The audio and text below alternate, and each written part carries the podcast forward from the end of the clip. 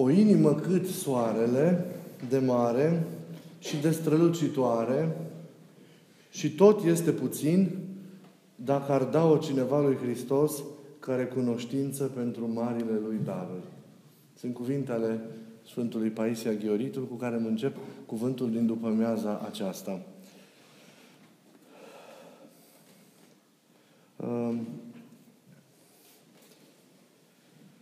Astăzi vreau cuvântul meu să-l împart în trei.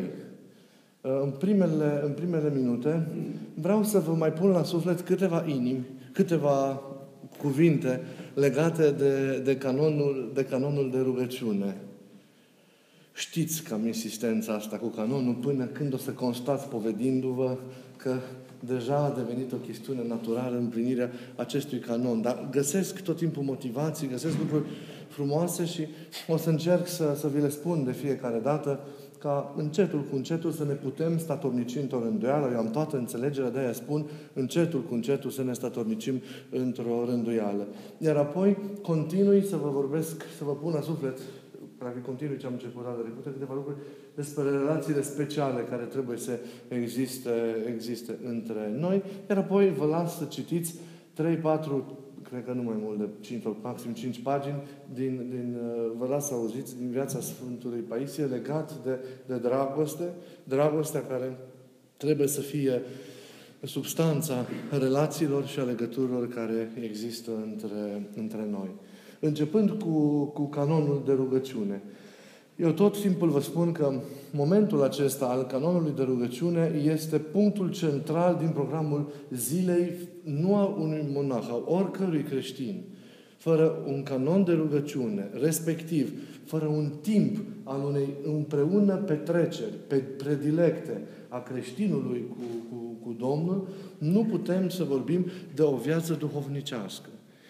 De unde atâta insistență? De la faptul că firea noastră, plecată fiind spre cădere și îmbolnăvită cu tot felul de vicii, de exemplu acedia, nelucrarea, toate care ne afectează, are nevoie de disciplinare, are nevoie de ținere într-o rânduială, ca mai apoi, în felul astfel de cale mergând, să ajungem să simțim și să trăim libertatea pe care o dă Duhul lui Dumnezeu. De aceea e foarte important la început să ne ținem de rânduială, să ne sforțăm, să ne străduim, să ne lovim, să ne luptăm, să ne încăpățânăm, să împlinim lucrurile în viața noastră duhovnicească așa cum se cuvine. Este crucea, este durerea, e greutatea pe care o asumi atunci când începi un drum. La fel stau lucrurile și în viața duhovnicească. Fără această strădanie, fără această osteneală, nu putem să vorbim de perspective extraordinare în viața duhovnicească. Ne asumăm crucea aceasta și ne străduim să ne împlinim în fiecare zi canonul de rugăciune, ne ținem de o oră, ne ținem de un timp anume, iar mai apoi starea lui, rânduiala interioară acestuia, o prelungim dincolo de actul în sine al canonului pe tot parcursul zilei respective, ea devenind această stare o lucrare continuă în noi. Nu este altceva decât starea aceasta împreună petrecere, în iubire, în bucurie, în încredere cu Mântuitorul Hristos, cu Dumnezeu. Eu v-am spus, nu mai întreb dacă există rugăciune de dimineață și de seară, din alte momente. Eu întreb doar atât dacă există timpul canonului. Eu, ca duhovnic, șterg, și ăsta e cugetul meu, deci șterg toate punctele de rugăciune de peste zi, pe care, în general, sunt recomandate spre împlinire, în favoarea acestui timp mai larg al canonului de rugăciune. El trebuie apoi să devină o stare lucrătoare în noi. Dar acest lucru se va întâmpla de la sine în timp, fără ca noi să ne preocupăm predilect pentru aceasta. Important este acum să ne statornicim într-o rânduială de rugăciune. Canonul, voi știți ce înseamnă. Nu înseamnă o rugăciune în sine, ci înseamnă un timp.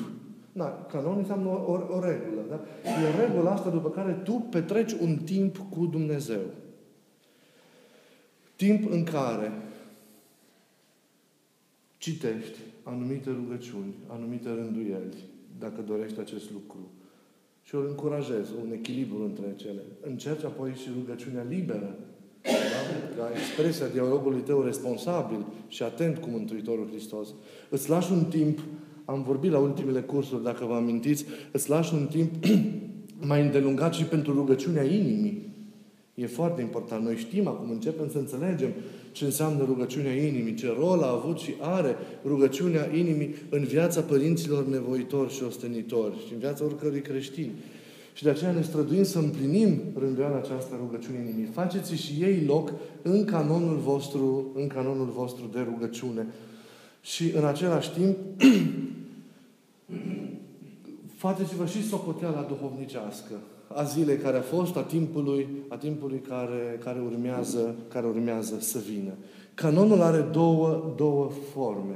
Poate fi împlinit fie înspre seară, cât mai târziu înspre noapte, fie în zori de zi sau începând din noapte până la începuturile zilei. Acesta e un timp predilect spus de către părinți. E timpul lui Dumnezeu. E timpul în care Dumnezeu e receptiv, în timpul în care El lucrează cu precădere. Timpul acesta care înseamnă și bruscarea somnului, bruscarea confortului nostru, timpul acesta care înseamnă și bruscarea, într-o formă sau alta, a comodității noastre. Deci, eu vă îndemn să faceți în forma aceasta. Nu zic că nu e important să ne rugăm și în timpul zilei, dacă găsim un moment sau spre seară. Deci nu se exclude nicio rugăciune atunci când inima simte acest lucru. Dar timpul acesta al canonului trebuie căutat așa, rupându-l cumva din comoditatea noastră. Ce recomandă în general părinții cu privire la timpul canonului?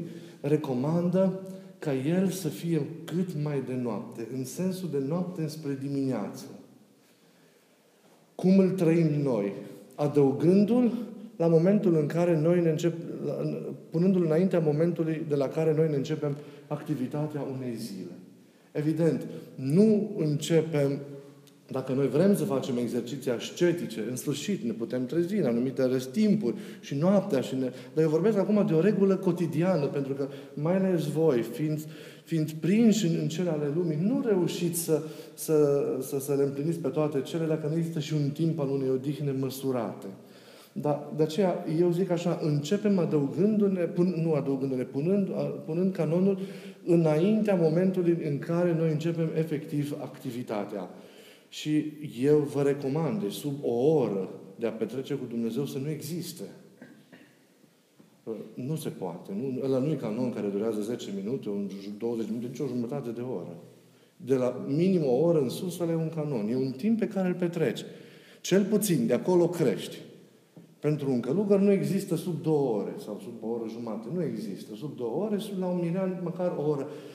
Ca început. Mă refer, ca început. Deci cei care sunteți doar la 5-6 ore, să nu vă faceți griji că e bine. Spre aia ne vom îndrepta cu toții. Dar sub o oră n-ar trebui să existe la cel care este înbisericit, la cel care are o rânduiare constantă de a participa la taina lui Hristos, care înțelege cum stau lucrurile și încearcă să le trăiască. Am înțelegere pentru cei care nu au o viață duhovnicească ordonată, care nu au o viață duhovnicească constantă și cu bună rânduială în ea. Dar eu, de la voi, am alte așteptări. Voi aveți deja o înbisericire, un timp petrecut în biserică și de aceea e normal ca acest timp să fie în forma aceasta. Și apoi, crescând râvna, crescând dragostea și dorul după Dumnezeu, la el se tot adaugă. Cum veți simți voi? Cum vă va mișca Duhul? Astea sunt lucruri pe care le discutăm duhovnicește în taină când ne întâlnim împreună. Dar important e ca timpul în ani de zile să se întindă așa cât se poate și să-i rupă tot mai mult din timpul nopții. Și să preceadă așa începutul activității noastre de fiecare zi. Dacă noi avem o rânduială zilnică de slujire în biserică, cum suntem noi cei din mănăstire, timpul acesta al petrecerii cu Domnul ne pregătește mintea pentru slujbă. E foarte important.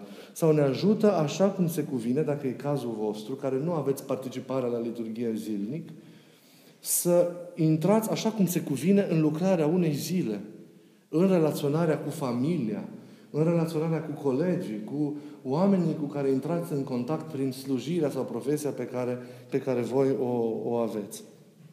Cu siguranță însă că pentru a simți cineva, dacă participă la slujbă și voi exercițiul ăsta al canonului care pregătește pentru slujbă, îl puteți face în zilele de duminici și sărbători sau când vă pregătiți în anume zile să veniți la Sfânta Liturghie. Noi încercăm acest lucru în fiecare zi.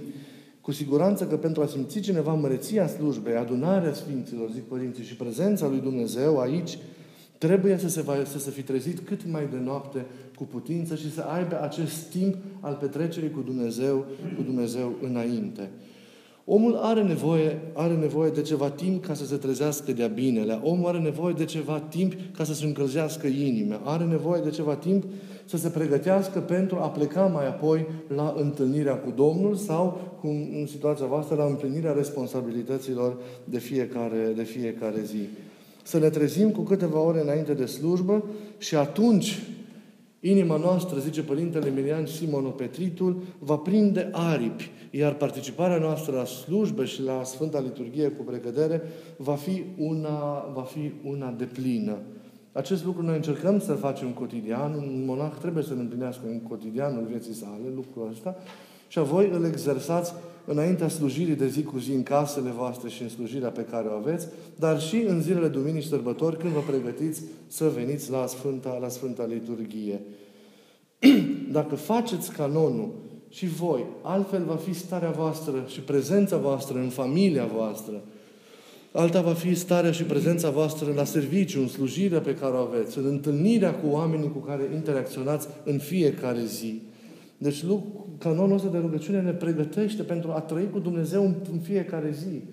Și trăirea aceasta cu Dumnezeu se vede ca și calitate în relațiile acestea pe care le cultivăm cu oamenii. Alta va fi relaționarea cu oamenii de lângă noi, într-o împlinire a slujirii sau în familie, dacă există acest timp, după cum alta va fi relația dintre noi într-o mănăstire, dar și întâlnirea cu Domnul, dacă ea este precedată de acest timp de pregătire. Părintele Emilian are o descriere așa, mi-a plăcut foarte mult, prin care arată cum este cel care vine în biserică, egal că în fiecare zi sau în duminici și sărbători, fără ca să-și facă canonul și rânduiala înainte de a participa la cele sfinte. Și zice așa: cei care se trezesc în ultima clipă și vin la biserică sunt o priveliște deznădăjduitoare. Ei nu-și dau seama, dar emană duhoarea șternuturilor, a căldurii din camera lor și a somnului. Într-adevăr, nu deranjează atât de mult organismul, cât duhoarea Duhului. Ochilor, gura lor, mâinile lor, toate cele ale lor te resping. Nu arăți însă, pentru că ei sunt frații tăi și nu o să le spui nimic niciodată, dar tăcând vei lua aminte să știi cum să le rânduiești pentru tine. La fel sunt și ceilalți care nu au șansa de a ajunge la o slujire în fiecare zi, dar intră în programul vieții cotidiene fără rugăciune și fără întâlnirea cu Domnul. Să intri în viața cotidiană printr-o pregătire și o petrecere cu Domnul este și un semn al respectului și al dragostei față de oamenii de lângă tine. Cel care nu se roagă intră ratând de multe ori ziua. Câți îmi zic, voi, sunt așa că m-am trezit nervos. N-ai voie, în vârtute unei treziri cu fața la cearceaf, tu să tulburi oamenii de lângă tine, tu să nu mai știi cum să te comporți la serviciu și așa mai departe. Lucrurile astea se reglează în rugăciune, se reglează în împreună această petrecere cu Dumnezeu, în analiza, în timpul analizei duhovnicești pe care tu ți-o faci la finalul fiecărui canon, astfel încât starea ta să fie tot timpul de bunăvoire, să fie o stare de atenție în care trezvia este vie și lucrătoare. E foarte important. Deci, nu numai în privința pregătirii slujbe, în trăirii adecvate a slujbei din biserică, dar și a relației dintre noi și a împlinirii slujirii pe care o avem fiecare acolo unde o săvârșim, e important timpul acesta al împreună petrecerii cu Domnul. Și vă rog să luați aminte și să-l trăiți responsabil în fiecare zi, ca să evităm să fim cum nu ar trebui și cum nu ar vrea, de fapt, Domnul ca să fim. Ca să le putem împlini însă pe toate, e nevoie să avem un program de viață, un program foarte echilibrat și foarte atent măsurat. De exemplu, să te poți trezi ca să-ți faci canonul cu un ceas, cu două, cu cât îi putea tu în cele în urmă, mai repede, de a împlini cele ce se cuvine a fi împlinite pentru fiecare cale pe care mergem noi. Se cuvine să avem și un timp al unei odihne bine socotite și bine măsurate. Evident că dacă vrei să te trezești mai devreme, să-ți împlinești rânduielile, trebuie să te așezi și la somn la o oră mai potrivită, să poți să calculezi un timp al somnului. Aveam discuția asta și cu privire, îți mai amintești, la slujbele de noapte, cum se participă, cu Florii vorbeam, cu privire la slujbele de noapte. Nu e o virtute să stai până la 12 noaptea, să o petreci în toate felurile și să nu te odihnești, dar la ora 2 să vii, să începi privegherea, să dărzești că dormi și că moțepi, dar nu-i lupta firească cu somnul. Lupta firească e dacă tu ți-ai făcut un timp potrivit de somn și apoi vii la rugăciune așa cum mergi la orice slujire pe care o împlinești cu o responsabilitate. Te odihnești, te pregătești, uite, prin rugăciunea din chilie și vii în biserică la rânduială așa, odihnit și cum trebuie. Și atunci, dacă vine somnul, dacă vin alte lucruri, știi să lupți cu ele. Dar când vine un somn firesc care vine în urma unei nepregătiri, atunci e cu totul alta situație. E foarte important așadar să avem și un timp de somn, să avem un timp clar de rugăciune pe care să-l împlinim. E foarte important să știm apoi cât este timpul slujirii noastre, acolo unde suntem în profesiile noastre, să avem un timp al petrecerii cu familia și toate să le cântărim ca să le putem împlini pe toate. Deci rugăciunea, slujirea care avem fiecare acolo unde suntem, petrecerea cu familia sau cu frații, sunt lucruri foarte importante pe care trebuie să le împlinim în fiecare zi. Și pe lângă toate acestea să avem grijă și de odihna noastră, ca să nu ne primejduim calitatea aceasta a veghii și a ostenelii duhovnicești. Și odihna trebuie cântărită, după cum și timpul trebuie măsurat și hrana, ea însăși trebuie cântărită. Că dacă te îmbuiți peste măsură, nu o să te mai poți trezi seara, nu o să te mai poți trezi noaptea ca să veghezi. Până uite și pe monahi, Părintele Emilian Simonopetritul așa îi sfătuiește să facă. Dau exemple de aici pentru că el se adresează în cuvintele acestea în general monahilor, tâlcuind anumite canoane. Dar lucrurile sunt importante și valoroase și pentru noi. Obiceiul de a veghea este foarte frumos noaptea. Să ne trezim mai din timp, să ne facem canonii un lucru dumnezeiesc. Atunci să ne facem rânduielile de rugăciune mai devreme seara, slujirea în biserică, Părintele vorbește de pavecerniță, astfel încât să ajungem în timp util în chilioara noastră. Să ne odihnim cât avem nevoie, iar apoi să ne sculăm pentru canonul nostru, pentru rugăciunea noastră. Iar după slujba de dimineață, dacă vrem să dormim iarăși, putem să completăm puțin odihna. Zice Părintele, vedeți, stăpându-i foarte, foarte înțelept și foarte cu discernământ pe monah. Lucrurile acestea, aranjate altfel pentru viețuirea noastră de toată ziua, sunt valabile și pentru noi care trăim în lume. Să existe un timp al odihnei, după cum trebuie să existe un timp al vegherii, un timp al împlinirii canonului, după cum în mod obligatoriu există un timp al familiei, un timp al profesiei sau al împlinirii slujirii pe care o avem în societate, dar și un timp de studiu duhovnicesc, care se poate lega fie de timpul canonului, fie putem să-l intercalăm în alt moment din zi.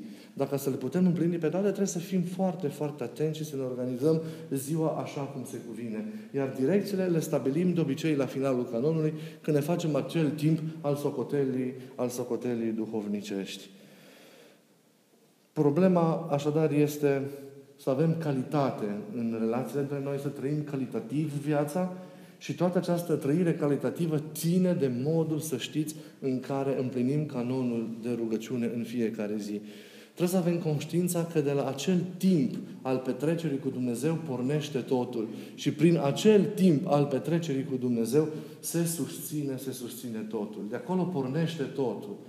De aceea vă rog să aveți grijă la acest timp și fiecare dintre voi să-l împliniți cu mare, foarte mare responsabilitate. Evident că e mai greu la început, nu e ușor să te statornicești în această rânduială, dar cu eforturi ajungi. Și mai târziu, după un timp de exercițiu, nu va mai prevala efortul sau greutatea, ci dulceața și bucuria care vin în urma acestei trăiri împreună cu Dumnezeu. Ce zice Părintele?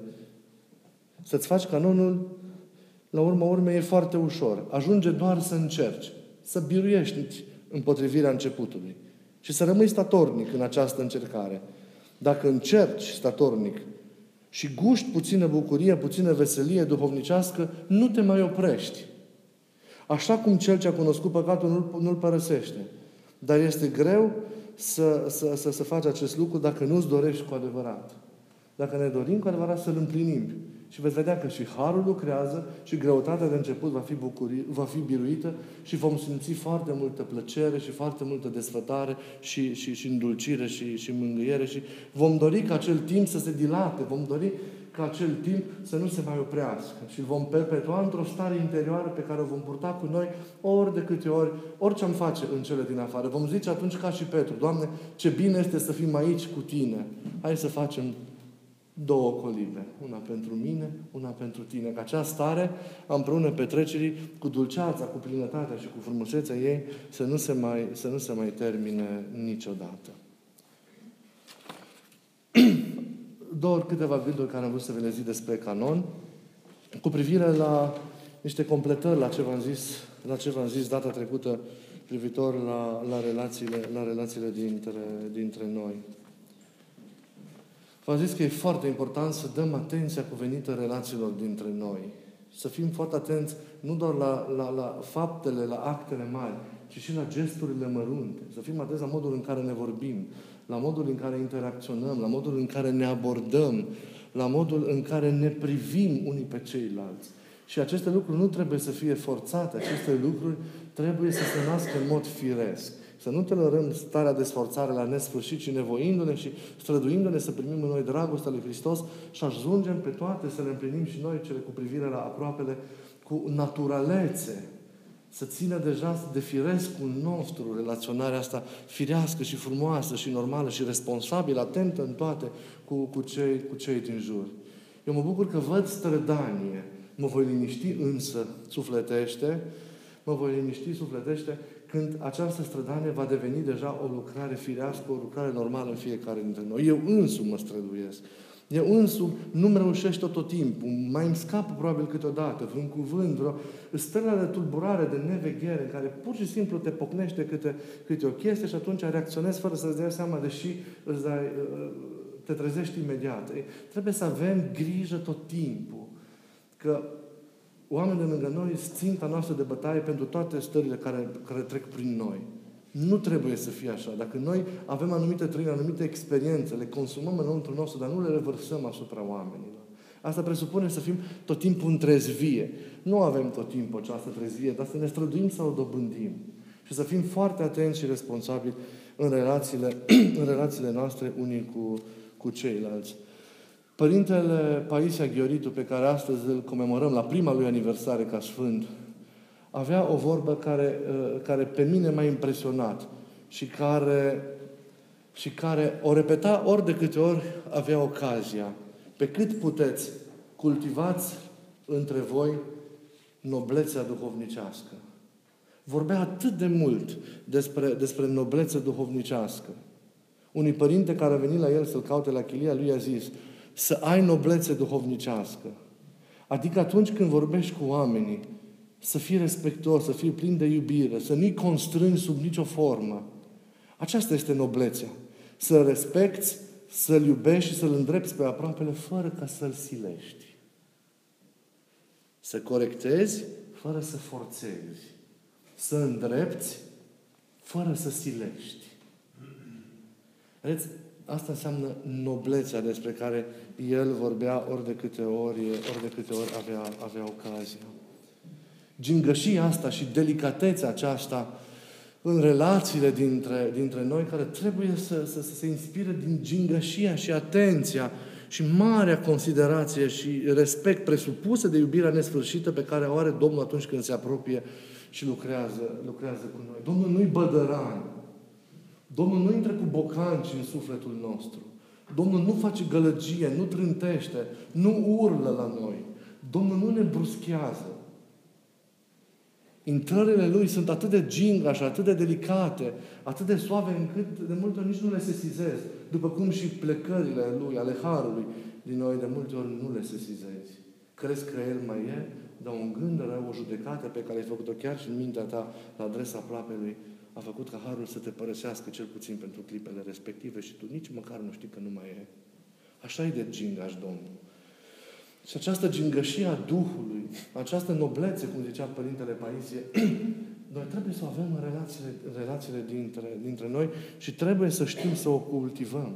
Pentru că tot ceea ce nu se face în virtutea acestei nobleți sufletești, adică cu gingășia asta, cu atenția, care evident că nu exclude și fermitatea când e cazul, dar o fermitate înțeleaptă, nu una așa irațională pe care o manifestăm noi de multe ori, da? Doar o astfel de atitudine poate să schimbe. Fără noblețe duhovnicească nu se poate ajunge la pocăință. Tot ceea ce este forțat e o pocăință prin constrângere, zice Părintele Paisie, și nu are nici o valoare. De aceea să nu constrângi pe nimeni niciodată, zice Părintele la fel acelui om care l-a cercetat. Însuși Ava, Antonie cel Mare, într-unul din canoanele sale, prin care îndeamnă pe părinți să aibă grijă de frații care petreceau în pustii, în Chinonie, acolo împreună cu ei, însuși Antonie, marele ascet, auziți ce frumos spune și îndeamnă pe părinți cum să aibă relație cu frații. Lucruri, stare de spirit care trebuie să caracterizeze în general relațiile dintre noi, în familie, în cercul de prieteni, relațiile cu oamenii, cu aproapele în general. Auziți ce zice Marele Antonie, Părintele Pustiului? Nu o cărî pe nimeni pentru niciun fel de greșeală, pentru nicio pricină. Să nu o ocărăști pe nimeni, să nu judești pe nimeni, să nu condamni pe nimeni. Acesta este un sfat înțelept care și-l arată cu câtă gingășie se purta Sfântul Antonie cel Mare, Marele Părinte al Pustiului, cu frații. Cu alte cuvinte, ce le zice? Niciodată să nu jignești pe cineva, niciodată să nu osândești pe cineva, niciodată să nu întristezi pe cel de lângă tine pentru vreuna din scăderile pe care el s-ar putea să le aibă. Le constați, vezi minusurile, dar cu dragoste, cu disponibilitate, cu atenție, găsești calea cea mai potrivită pentru a ajunge la inima lui și în virtutea acestei iubiri să poți să-l îndrepți în minusurile lui. Nu cerându-i, nu apropiindu-te cu un ton imperativ și solicitând o pocăință și o schimbare care nu vor fi decât o pocăință și nu va fi decât o schimbare forțată care nu ține. Dacă te apropii cu necizelare de un om, nu o să-i dai prilejul să se gândească niciodată la scăderile lui, pentru că îi fărâm inima și îi zdruncim temeliile. Nu-i aminti de scăderile lui. Lasă pe el să le înțeleagă și să le presupună. E nevoie de multă înțelepciune, cum vă spuneam de multe ori, și de foarte mult discernământ în relațiile dintre noi. Și vreau să vă citesc câteva sfaturi, un text scurt din Părintele Emilian, să vedeți cum se raporta el la frații lui, chiar la maicile cu care vorbea. Și dă niște exemple concrete. Starețul te trimite la niște vizitatori și îți scapă o pălăvrăgeală cu ei. Mai târziu, un frate îți va spune: cum te-a scăpat această pălăvrăgeală? De fapt, așa ești tu întotdeauna. Știți? Cum știm noi tot timpul să ne las că așa ești oricum. Ești așa, ești neatent la aia și ai emis o judecată, l-ai jignit și după aceea l-ai lăsat. Părintele ce zice? Mai bine să-ți înghiți limba decât să-i vorbești cuiva așa. Niciodată să nu jignim sau să nu întristăm vreun om. Să nu-l facem niciodată să se simtă cu lipsuri, cu scăderi. Să nu-și simtă inferioritatea. Pentru că îi omorâm sufletul. Pe om, pe altă cale îl aducem la conștiința de sine. Omul acesta va fi traumatizat și nu va putea reuși în viață. Pui pe unul să cânte. Acum el uzează de exemple din mediul bisericesc. Dar voi înțelegeți sensul. Pui pe unul să cânte. El greșește glasul, iar tu îi spui: iar ai greșit troparul. De fiecare dată când va merge să cânte, își va minti vorba aceasta și își va spune: trebuie să fiu atent să nu iau tonul greșit. Și iarăși îl va lua greșit. Cine va fi de vină? Cel care l-a mustrat. Niciodată nu accentuăm neputința lui. Niciodată nu accentuăm problema lui. Nu amintim niciodată răul lui, păcatul lui. Folosim lauda nobilă, nu lauda naivă. Aceasta pentru că omul nu se îndreaptă niciodată cu batjocura, dar nici cu mustrarea. Trebuie să fie foarte sfânt ca să accepte să se corecteze când tu îl batjocorezi, când îl descălești și când îi faci aspre observații. Știți, oamenii nu reacționează potrivit când noi ne apropiem cu astfel de atitudini. De aceea trebuie să schimbăm metoda. Așadar, pentru că are această stare, da? Că nu-i sfânt omul, da? De contrareacție, singurul lucru de care e nevoie e adânca ta cinstire, ca să se poată cândva smeri și îndrepta, văzându-ți pacea ta, văzându-ți nejudecarea ta, că Duhul va lucra și El să-i dea să gândească ce trebuie dacă tu procedezi așa. Văzându-ți blândețea, smerenia, iubirea, răbdarea și îndelungă răbdarea ta, dulceața ta. Numai cine are aceste virtuți poate să-l îndrepte cu adevărat pe cel de lângă el. Așadar, să nu batjocorim niciodată pe altul. Nu doar să nu vorbim de rău pe altul, așa cum ne-am propus duminica trecută, că am făcut o promisiune să nu ne vorbim de rău, și a doua promisiune ne-am făcut-o să fim primii în bunăvoire, să ne salutăm primii, să venim unul la celălalt, să nu avem așteptări și noi să împlinim cele pe care le așteptăm de la alții, noi să le împlinim primii. Ei, da? Adăugăm, să nu batjocorim pe altul, să nu-i amintim de scăderile lui. Asta cere mărimea noastră de suflet, noblețea și iubirea noastră frățească elementară. E nevoie de multă, zice Părintele Emilian, subțirime. Marele Antonie, omul pustiei și a munților, în canonul pe care vi l-am amintit, care a trăit ani de zile într-un mormânt și într-un castru și apoi în peșteră și s-a nevoit, ați văzut chiar și canoanele lui cât de atent și de gingaș este la relațiile acestea cu omul. Dacă nu suntem atenți, zice Ava Emilian, cu cel de lângă noi, dacă nu avem, și el accentuează două lucruri și mă bucur că, fără să vreau, cuvântul ăsta l-am găsit și la el, cum l-am găsit și la Paisie. Subțirime și noblețe. Iarăși, noblețe.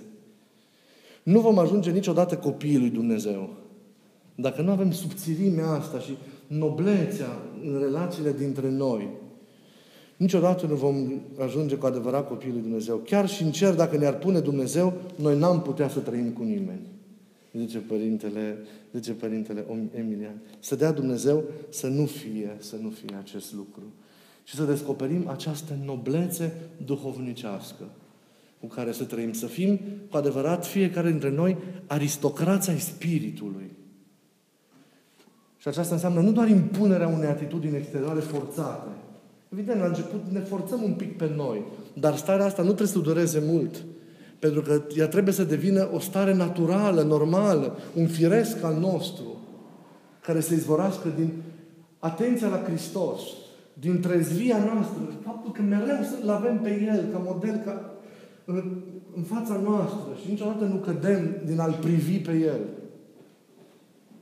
Și din dragostea care, primind-o de la El, o avem și o cultivăm față de toți oamenii de lângă noi. Când știm ce prețios e omul de lângă noi, în ciuda păcatelor, că e chipul lui Dumnezeu, dacă știm cât îl iubește Dumnezeu pe el, în ciuda nevredniciei lui, nu putem decât să fim responsabili. Și ca să avem această gingășie, această noblețe, nu-i destulă doar iubirea, trăită și pe verticala și orizontală, există și necesar, și asta ar fi fundalul, da? O inimă curată și bună. Deci lupta de curățire, de despătimire a noastră. Un om pătimaș, un om păcătos, de orice păcate am vorbit, dar nu poate să fie un nobil duhovnicește. Va fi mereu un impostor. Un om care nu se tămăduiește pe el, care își tolerează păcate, patimi și le ascunde. Un om care se mulțumește doar să oprească exteriorul și nu mai are curajul și bărbăția de a scoate și rădăcinile răutății din el prin nevoință și prin osteneală duhovnicească, acela mereu va fi un om formal. Va dori să ajungă undeva, va înțelege, dar va rămâne un om formal. Un om pe fața căruia o să vezi că zâmbetul ăla e forțat și după 10 ani. Eu îl înțeleg pentru un timp. Dacă e bunăvoirea inițială, care trebuie să ne impunem la început, dar apoi trebuie să devină un zâmbet natural, firesc. Eu vreau peste câțiva ani să nu fim formali, să nu avem măști, să fim buni și atenți și iubitori. Presupun că niște ani vom crește și mai mult în Dumnezeu. Și vom crește și în atenție și în dragoste unii față de alții. Și vom ajunge să avem această calitate extraordinară a nobleței duhovnicești. Vreau să fim cum au fost și acești mari părinți. Și toți nevoitorii și toți oamenii lui Hristos. Niște aristocrați ai spiritului. Oameni nobili, oameni eleganți duhovnicești.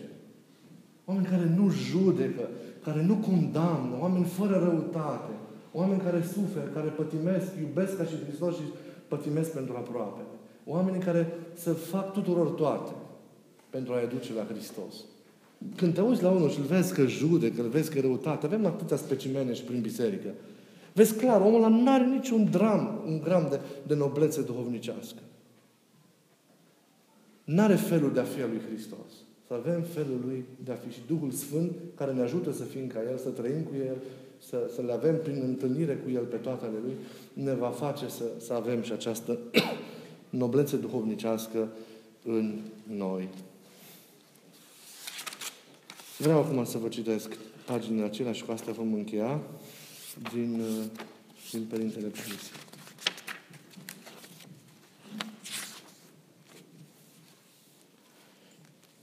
Deci, concluzia noastră este aceasta, să ne luptăm să avem această noblețe. În relația, inspirată din relația cu Dumnezeu, în relațiile dintre noi. Și cu privire la canonul de rugăciune, să ne-l facem cu statornicie în fiecare zi, așa cum trebuie, să nu mergem la biserică niciodată mai înainte de a ne fi rugat, să nu mergem la biserică împrăștiați din cauza tensiunii, a muncii, a gândurilor, a problemelor lumești și pământești. Înainte să ne ducem, să ne înălțăm mereu mintea și inima la Dumnezeu, ca să putem aici, în biserică, să rămânem împreună cu Dumnezeu. Și acum vreau să vă citesc din viața Sfântului Paisie Aghioritul, ca să aprofundăm un pic, câteva minute, pomenirea lui de astăzi, să vă citesc despre dragostea nobilă pe care o avea Părintele în sărăcia lui, acolo, în chilioarele lui, unde trăia, în Sfântul Munte, față de oamenii cu care intra în contact. Dragostea nobilă, ca expresie, înseamnă dragostea care nu caută răsplata și dragostea tot timpul atentă și gingașă la nevoie ce de jur, atentă să nu rănească, atentă să nu tulbure, atentă să construiască mereu pacea și liniștea ca premiză pentru o bună relaționare cu aproapele. Și spune autorul vieții lui: vârful și cununa tuturor nevoințelor făcute de fericitul stareț era dragostea. El spunea la un moment dat: simt pentru toți oamenii aceeași dragoste pe care am avut-o față de rudele mele. Acum îi simt pe toți ca pe proprii mei frați. Starețul, zice autorul vieții, era plin de dragoste pentru om, pentru zidire și ardea de dragoste pentru Dumnezeu. Încă de mic copil făcea milostenii și ajuta pe mulți. Oamenii săraci din Conița, atunci când aveau nevoie, veneau la el și cereau ajutorul. Pentru necazul și suspinul celor îndurerați, starețul dădea chiar și hainele pe care le purta. Cu dragostea lui cea mare îmbrățișa satele Coniței și căuta chipuri în care să-i ajute pe cei aflați în nevoi. El dădea o mare, foarte mare importanță milosteniei. Pentru el, milostenia era un criteriu ca să cunoască dacă cineva este sau nu vrednic de mila lui Dumnezeu și de mântuire. Se poate, zicea starețul, ca cineva să fie indiferent în ale credinței. Dar dacă îl doare pentru un bolnav, dacă face milostenie, Să nu te temi pentru el, va lucra cumva pentru el și mila lui Dumnezeu. Odată s-a aflat la mormântarea bătrânului prodromul de la o chilie învecinată. Starețul a rămas impresionat când a văzut că osemintele cele adormite erau galbene, deși bătrânul se ocupase în timpul vieții sale mai mult cu catării decât cu cele duhovnicești. Atunci starețul a zis: se vede că bătrânul făcea multă milostenie. Starețul se mâhnea mult pentru inegalitatea dintre oameni. Ce fel de creștini suntem, zicea el, dacă avem 2 sau 3 case pe lângă cele de vacanță, iar alții să n-aibă nici măcar una cât de mică unde să-și plece capul. Îi îndemna pe oameni mereu să facă milostenie, deoarece credea că atunci când primești ceva, te bucuri omenește, dar atunci când dai, te bucuri dumnezeiește. Câștigul duhovnicesc se face prin dăruire. Milostenia starețului nu avea limite. Pe toate le împărțea și înțelegea nevoile cuiva înainte de a le cere acela. Alimentele și hainele pe care îi le trimitea oamenii cu coletul, nu?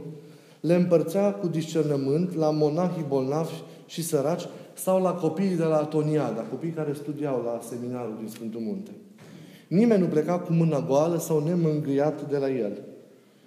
Pe lângă tratația călugărească, care înseamnă paharul de apă, rahatul, păhărelul de uzu sau ce se mai dă prin chilii și în mănăstiri, în Muntele Athos, starețul mai împărțea și daruri mereu celor care veneau la el. Icoane, cruciulițe, metanii, majoritatea făcute de el, cărți și altele.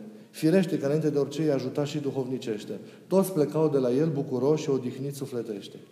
Era un om, zice starețul, care avea neîncetată grijă de a face binele.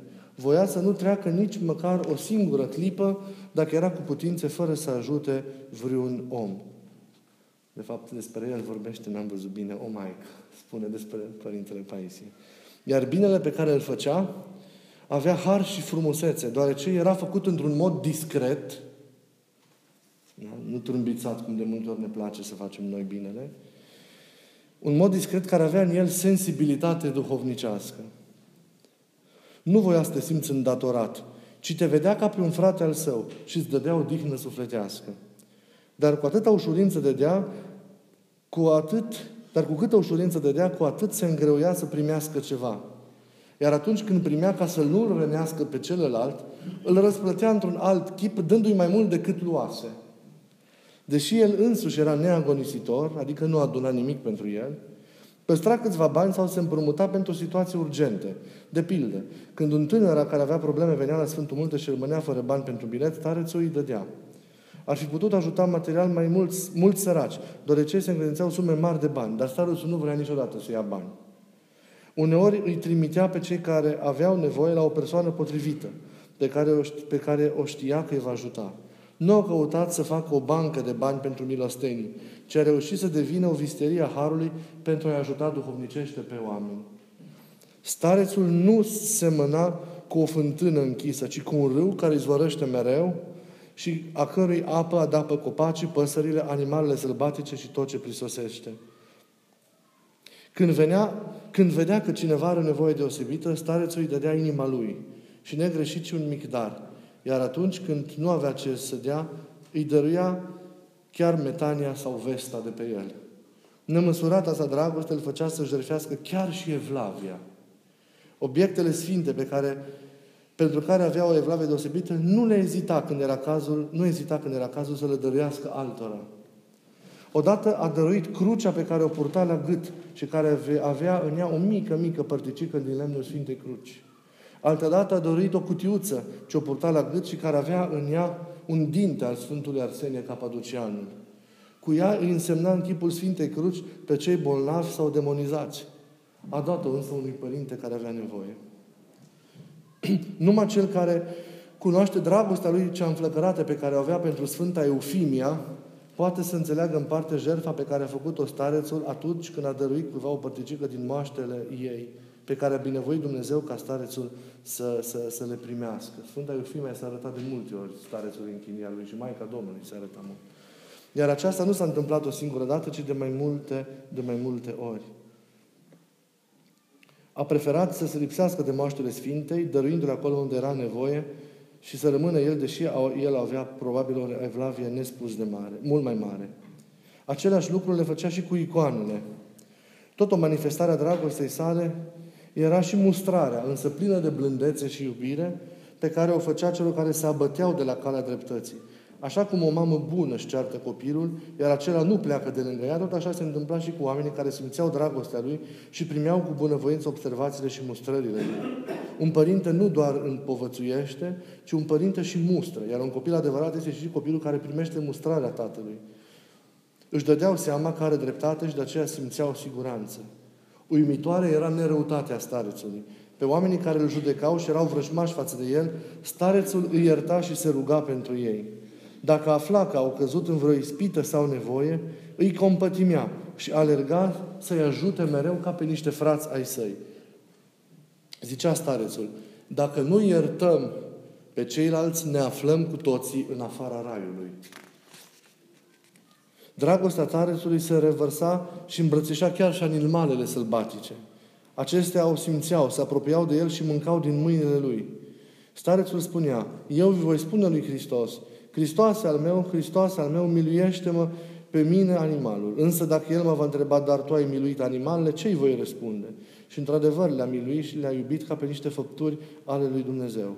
Acestea, sărmanele, spunea starețul, nu așteaptă alt rai. Raiul lor e aici, cu noi. Odată plecând de la Catunachia, a uitat la chilia unde se nevoise o pisică. Atunci, din compătimire, a jertfit 2 zile și s-a întors ca să o ia cu el. Pe când se afla la Panaguda, atunci când auzea noaptea vreo pisică străină miaunând la ușa chiliei, se scula chiar și atunci când era bolnav și mergea greu și deschidea ușa lăsându-se să intre înăuntru pentru a mânca și a nu sta în frig și în ploaie. Domnul Drositis Panaiotis își amintește despre stareț. Dragostea lui era neasemuită, îmbrățișa pe toți oamenii, toată zidirea, chiar și pe diavoli. Am văzut cum a îmbrățișat în chilia sa un frate care nu era ortodox. Da. L-a îmbrățișat cu atâta căldură ca pe un frate iubit al său. Am auzit de la el că însuși odată s-a rugat cu lacrimi pentru diavol, iar acesta i-a apărut și a început să-și bată joc de el. L-am văzut îngrijind cu cingăsie și dragoste plante, furnici, reptile și alte animale. Precum sufletul este mai de preț decât trupul, tot așa și milostenia domnicească ne este mult mai mare decât cea materială. El însuși, după ce s-a nevoit cu smerenie și a dobândit virtuți, destăinuia cu smerenie și dragoste din trăirile sale. Și acesta era un semn al iubirii pentru frați. Le povestea din trăirile lui interioare. Aceasta a fost, cred că, cea mai mare binefacere a sa, deoarece acest lucru ne întărea mult pe noi care ne clătinam în credință.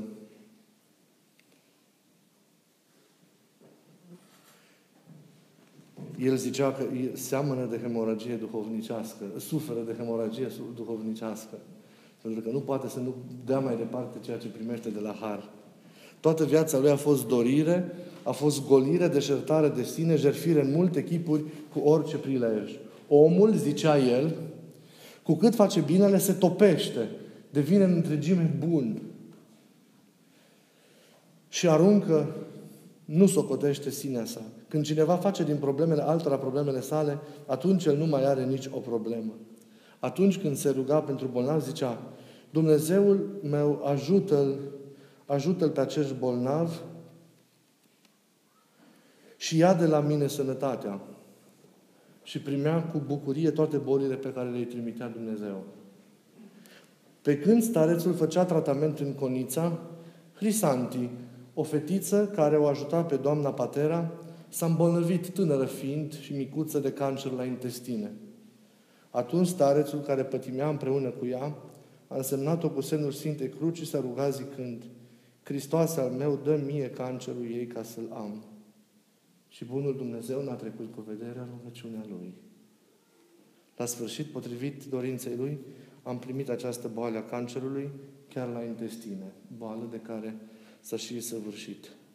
Nu mai e deprisos să zicem că fetița s-a vindecat. Și am putea să continuăm. Am vrut doar să... câteva cuvinte. Asta e o carte cu viața lui. E foarte frumoasă. Vă recomand vreodată când aveți timp să o parcurgeți. În parte viața, în parte despre virtuțile lui. Cuvintele lui sunt în alte cărți tipărite. Să vedeți ce a însemnat dragostea față de oameni. Simplu. Și vă rog, această simplitate, această naturalețe, acest firesc, această noblețe să o aveți mereu. Să privim chipul Lui încununat de flori și de dragostea noastră. E un chip al bunătății, al dragostei, al iubirii față de Dumnezeu și față de aproapele. Aceste virtuți să le însușim și să devină a noastră. Vă rog din inimă să fiți mereu nobili duhovnicește. Fără răutate, fără judecată, fără forță, mereu entuziaști, mereu cu speranță, mereu cu lumină, mereu cu bucurie, mereu cu dragoste nesfârșită și cu răbdare. Dragoste față de Dumnezeu și față de oameni. Să avem această noblețe și să o cerem necontenit de la Dumnezeu. Amin.